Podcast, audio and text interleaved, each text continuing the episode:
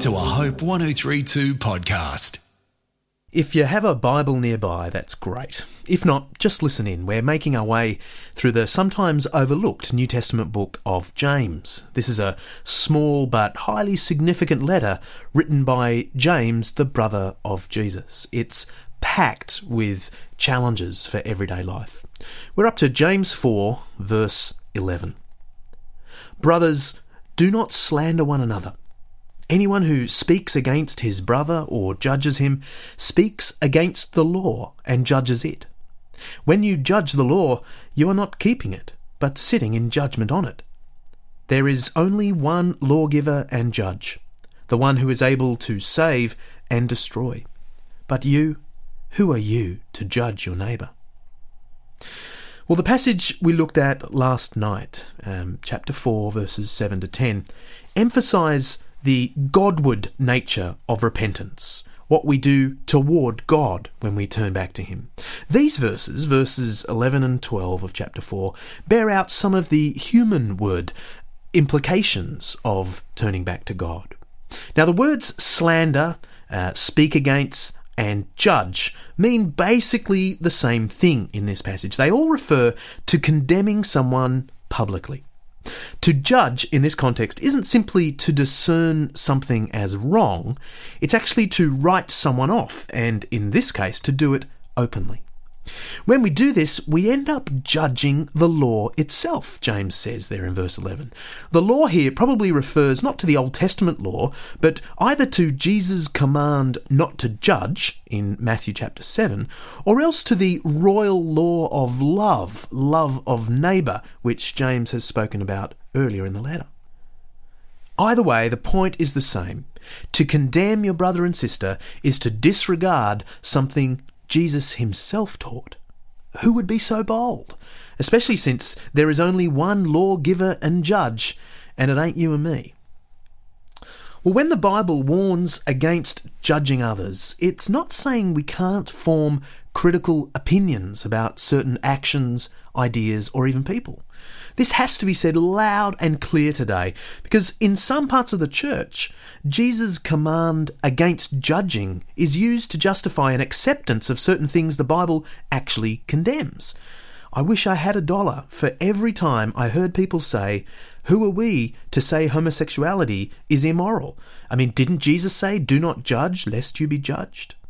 The reality is, though, the Bible regularly urges us to assess the rightness or wrongness of certain teachings and practices. Um, just look at Matthew 7, verse 15.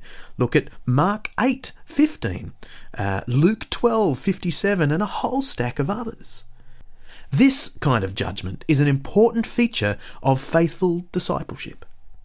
The judging condemned in the Bible and here in James chapter 4 is the type that seeks to write people off for their failings. So, to continue my example, not judging the gay community doesn't mean approving of homosexual behaviour, it means refusing to condemn or speak ill of our homosexual friends.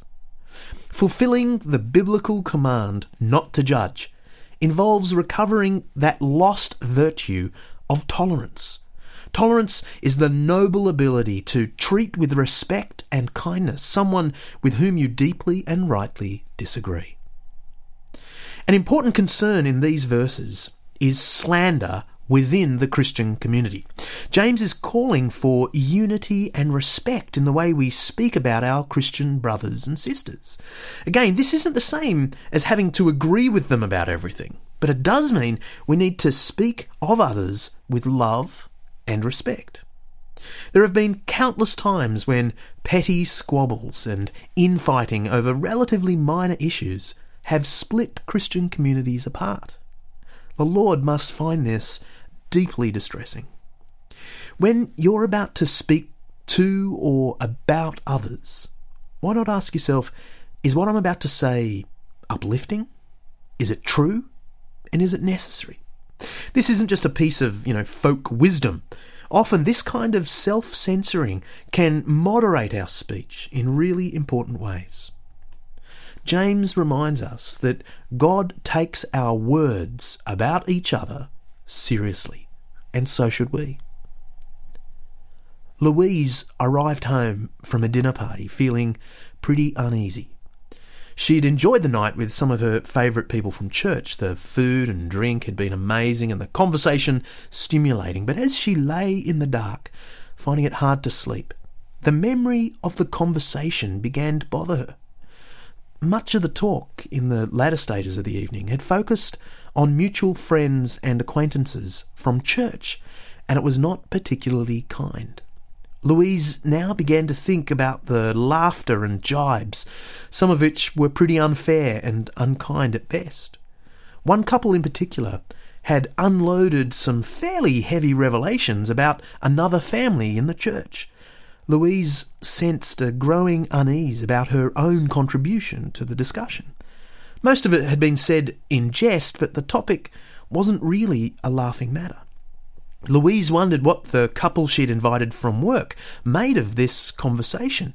Here were Christians taking cheap shots at each other. Sleep came slowly to Louise that night as she recalled the words of James 4:11. Anyone who speaks against his brother or judges him speaks against the law and judges it. Let's pray. Merciful God, Forgive me for every careless word I have spoken about others. Give me a heart that refuses to judge, and enable me to build others up through Jesus Christ my Lord. Amen. Hope 1032. Thanks for listening.